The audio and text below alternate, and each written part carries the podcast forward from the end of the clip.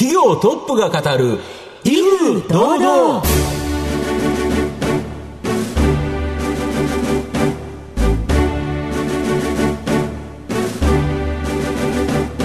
毎度相場の福の神こと藤本信之です。アシスタントの飯村美希です。この番組は巷で話題の気になる企業トップをお招きして番組の指揮者的役割である財産ネット企業調査部長藤本信之さんが独特のタクトさばきでゲストの人となりを楽しく奏でて紹介していくという企業情報番組です。え今日はですね藤本さん、はい、番組初のえゲストを電話でお招きするというスタイルでいきたいと思いますので。どうなるのか僕たちもちょっとちょっと緊張しますね、はい、はい、そんな様子もどうぞ皆さん楽しんでみてくださいね。この番組は情報システムの課題をサブスクリプションサービスで解決するパシフィックネットの提供財産ネットの制作協力でお送りします。企業トップが語る威風堂々それでは本日のゲストをご紹介します。証券コード9928東証一部上場株式会社ミロク情報サービス代表取締役社長是枝博樹さんです。えー、是枝さんとお電話がつながっておりますので早速お呼びしましょう。是枝さんお願いいたします。はい、こんにちは。こんにちは。よろしくお願いいたします。よろしくお願いします。はい。えー、株式会社ミロク情報サービスは、東京都新宿区の新宿御苑の近くに本社がある会計事務所向けの会計ソフトと、その顧問先を中心に販売する中堅中小企業向け統合業務ソフトの開発、販売、コンサルティングを行う企業です。えもう皆さんには MJS という名前でおなじみですかね。では、是枝さんの方からもえ簡単にで構いませんので、御社の説明をお願いいたします。はい。まあ、当社の1977年創業ですので、40年以上経っております。その間ですね、えーとまあ、IT のこの大きな変革で最初はあの計算センターから、えー、会計事務所向けの計算センターからスタートしてそれからオフィスコンピューター OA とも言われてますけれども、はい、えー、専用機の販売をしてそれからソフトウェアの販売に移行して今はソフトウェアとそれからクラウドとこれを中心に開発、販売をしております。はい、実際はあの会計事務所向けに当初はですね専門に、えこのシステムを販売していたんですが、まあ、あのその顧問先企業である、え一般の、え中小小規模事業者、まあ、並びにあの中堅企業ですね。こういったところからの、えー、ニーズがありましてそこに対しての販売を開始し現在はそこにたどる、え、直販も、え、同時に行っているというような形で業務を拡大させているという会社であります。はい。企業のお話、後ほどじっくりと伺いたいと思いますが、はい、えー、まずは是枝さんにご質問をいくつかさせていただきたいと思います。はい、では是枝さん、生年月日はいつでしょう？えー、1964年2月24日、昭和39年、56歳になりました。はい。ご出身はどちらでしょうか？えー、東京都になります。目黒ですね。はい。では、子供の頃のお父さんお母さんのご職業は？あのうちの父は今現在当社の会長をやっております、うん、え母親は、えー、専業主婦ということはい。是枝さんが10代で一番夢中になったことなど教えていただきたいんですが。えー、夢中になったのはギターとそれからサッカーですかね、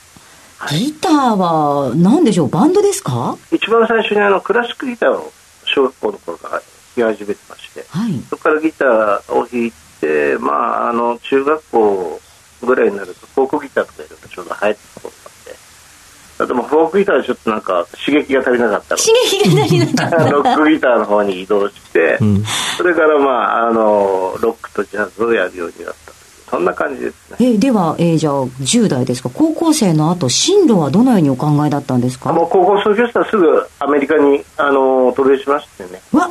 ええ、すごい。音楽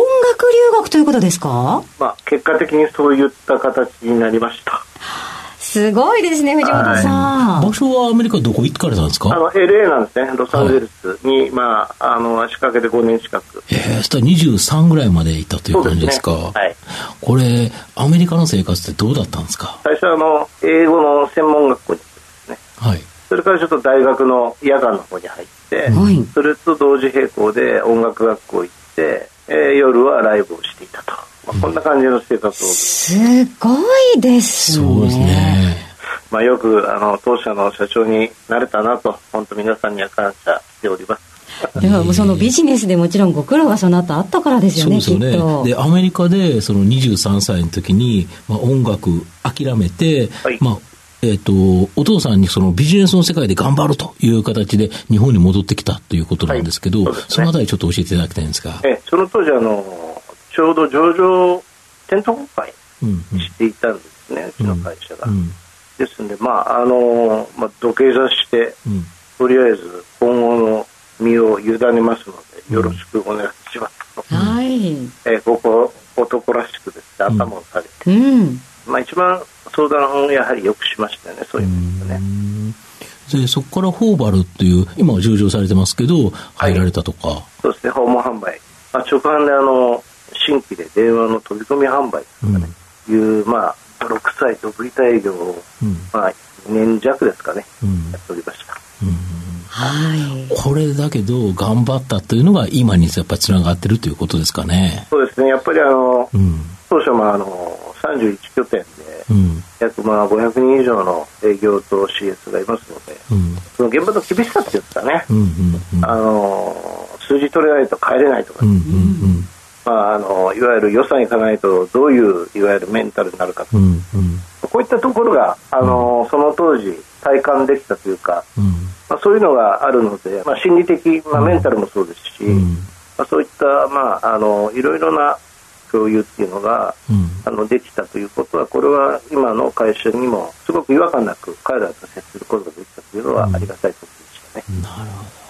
はい。で、そのフォーバルで、もうご苦労をたくさんされた後に、うんあの、現在の魅力情報サービスに、えー、つながってくるとど。うん。いうことなんですね。はい。では、え後半ではですね、えー早速、あの、企業の方について詳しく伺っていきたいと思います。企業トップが語る、威風堂々。では後半です。後半も藤本さんのタクトがどうさえ渡るのか、企業についてじっくりと伺ってまいります。御社は会計事務所の経営をトータルでサポートする基幹業務パッケージと、まあ、その顧問先の企業を中心に販売する中堅中小企業向けの統合業務ソフト。これが日本柱だそうですが、もう一度ちょっとこのあたり教えていただけますでしょうか？はい、あのー会計事務所に関しましては、システムを緩和しているというよりも、サービスの方に随分特化してきています。実際は、えー会計、まあ、当然、顧問先に何社もありますので、そうですね。それらのいわゆる、えー決算業うん務、および税務申告業務、うん。えこれらをしっかり、まあ、アウトソースできるような形の、まあ、システムを提供していると。うん。でそれだけではなく、やはりあのご存知のように税法というのは、はいしょっちゅう変わります。毎回、毎年のように変わりますよね。はいあの先生方のリテラシーというか、うんあの知見もこれもやっぱりブラッシュアップしてうんい。かないといけないうん。ということで、あのセミナーをですね、うん非常に多くあのやっております。うん。大体まあ年間集客で3万人から4万人ぐらい、えー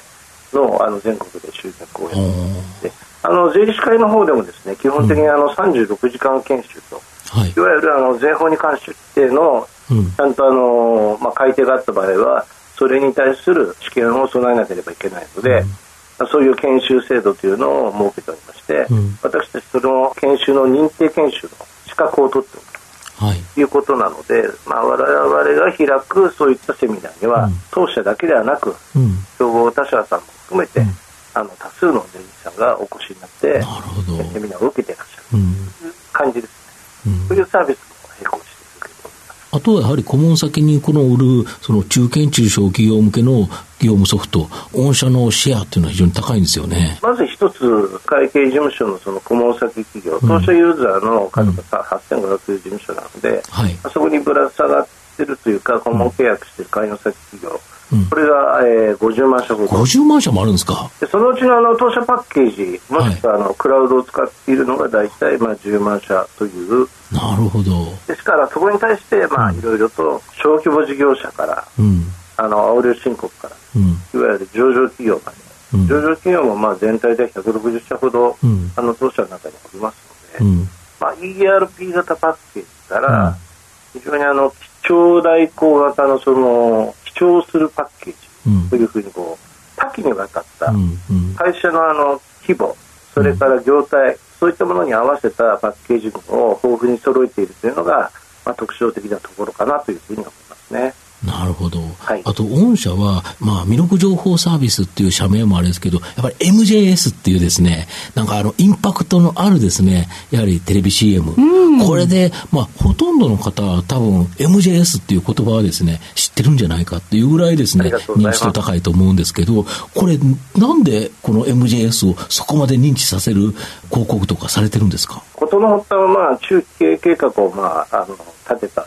はい。というところですね、はい、まあ、それはあの2012年に、はい、一部指定になる前の段階から、うん、はい、あのどうやったらまあ会社継続的企業価値を向上させられるかと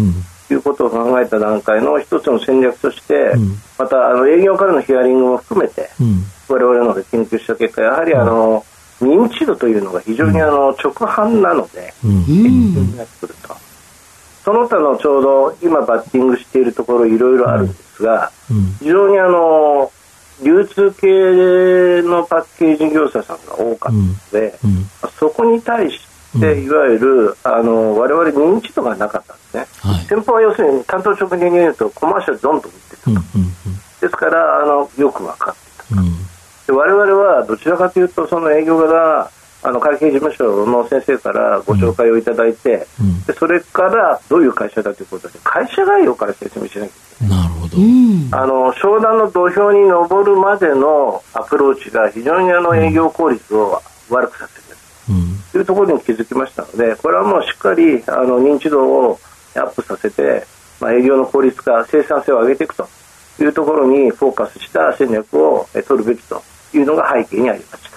はい。あと確かあの、テレビ CM なんか拝見してますと、うん、MJS となんかを絡むと、うん、お母さんがお家に早く帰ってくる。うんうんうん、なんか、すごく仕事の効率が上がるとか、うん、そのお名前と、なんとなくのイメージっていうものが、確かにあの、サラリーマン経験のない私でも一致しました。あ、ありがとうはい。あれはあの、いわゆる働き方改革ですね。うんあのこういったところにはやはり必要な IT というのは当然あるわけで早く帰るであるとか、まあ、あの労働基準法の中でのちゃんとサブロック協定だったらサブロック協定があって、うん、その中でちゃんとあのきちんと働ける環境を作っていくというふうにあの社会の流れがいっておりますので、まあ、それをじゃあ具体的にどう実現していくのかということにのソリューションとして我々が提供しているシステムが結果的に、まあ、早く帰るというようなイメージに、まあ、つながってくる、まあ、そうすると、まあ、家庭も円満というかなるほど、まあ、そういうふうな豊かな生活が実現できるんじゃないのかなというそういう思いを込めて作った CM いいですね。はい。あと、御社は非常に数多くのですね、中堅中小企業に、まあ、御社のシステムを使っていただいていると。で、この企業に、まあ、御社が取得したビッグデータ、これをもとにですね、まあ、地銀などの銀行と組んでですね、まあ、融資、まあ、ファイナンスのビジネスにですね、今後進出していきたいというふうに考えられているそうなんですけど、これって具体的にどういうことなんでしょうか？はい。まあ、経理の効率性を高めるということは、お金の流れを自動的に、あの収集するというですね、スレーピングという技術で、口座情報をこう刈り取ってくるんですかね、はい、こういうあの技術。まあ、今後はあの API といって各銀行と接続することが、うん、そういった形でですね、うん、いわいわゆる現預金の,、あの残高をこう取ってくる。と、うん、旧来型のいわゆる考え方でいうと、会計事務所っていうのは仕分けを起こして、仕分けを起こしてそれで全体積み上げて決算を作るというのが、ね、これはいわゆるキャッシュフローベースで、あの残高を見ながらその残高が何のいわゆる、うん、仕分けにあの符合するかということをなるほど。AI やら何やらで洗って、それであの決算書を作っていく、うん、川上から言ってた川下のお金の流れからなるほどまあ、この差が出てくる、うん、そういうことでお考えいただければ分かりやすいかなと思います、うん、なるほど、これやると、だけど今後、大きなビジネスチャンスありますよね。そうですね、ここからどういうふうなサービスにつなげていくかということを考えますと、うん、当然のことながら、今後、クラウドに大きく移行していくというのは、これはまあ否めない事実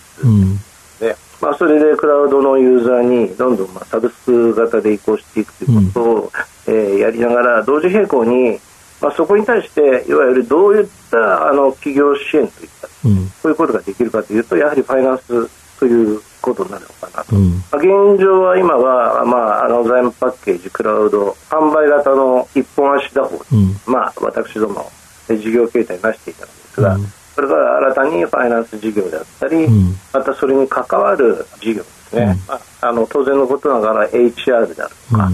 まあ、こういったところですね、うん、中心にいろいろやっていきたいなというふうに思います。なるほど。はい。はい。では最後にお伺いしたいことがございます。あなたの心に残る四字熟語教えていただきたいんですが。新人体感はい、誠の人の大きな観光の見る。はい。新人体感という言葉。またちょっと難しいですね。意味を教えていただけますか？いろいろなまあ物事を深く極めてそれを全体をもう俯瞰してまあ見ることができるようになっていわゆる判断を間違えないようにしていこう。と、うん、新人自体はこれはあの道理をわきまえて深く物事に通じているということ。ですね、うんうん、体感はこれは物事全体を広く見ていく、そういうふうな定義になるかなと。はい、ありがとうございます。はい、はい、では様々お話しいただきました。本日のゲストは、証券コード9928東証一部上場株式会社ミロク情報サービス代表取締役社長、是枝博樹さんでした。是枝さん、今日はありがとうございました。どうもありがとうございました。どうもありがとうございました。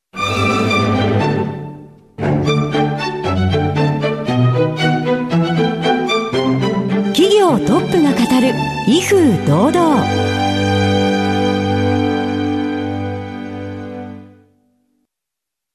？IT の活用と働き方改革導入は企業の生命線。東証2部証券コード3021パシフィックネットは IT 機器の調達、運用保守、クラウド活用まで情報システム部門をサブスクリプション型サービスでサポートし、企業の IT 戦略を応援する信頼のパートナーです。取引実績1万社を超える IT サービス企業。東証2部証券コード3021パシフィックネットにご注目ください。お送りしてきました企業トップが語る威風堂々そろそろお別れのお時間です。本日のゲストは株式会社ミロク情報サービス代表取締役社長是枝裕樹さんでした、え、是枝さんの選ばれました四字熟語は新人体感でございました。えー、ERP システムというのは、うん、なかなか言葉では難しいですがとにかく、うん、えー、導入すると会社がとっても便利になるっていうことですか、まあ、そうですね、はい、そういうものですね。結局会社っていろんなリソース、まあ、人物お金ってあると思うんですけどこれをうまく配分してくれるシステムっていう形だと思いますけどね。言っても説明が難しいんですよね。ねだから働き方改革なんて関連する、うん、していくわけなんですよね。ね、ちょっと注目していきたいなというふうに思います、はい、えー、それではここまでのお相手は藤本信之と飯村美希でお送りしました。来週のこの時間までほなさいなら。この番組は情報システムの課題をサブスクリプションサービスで解決するパシフィックネットの提供財産ネットの制作協力でお送りしました。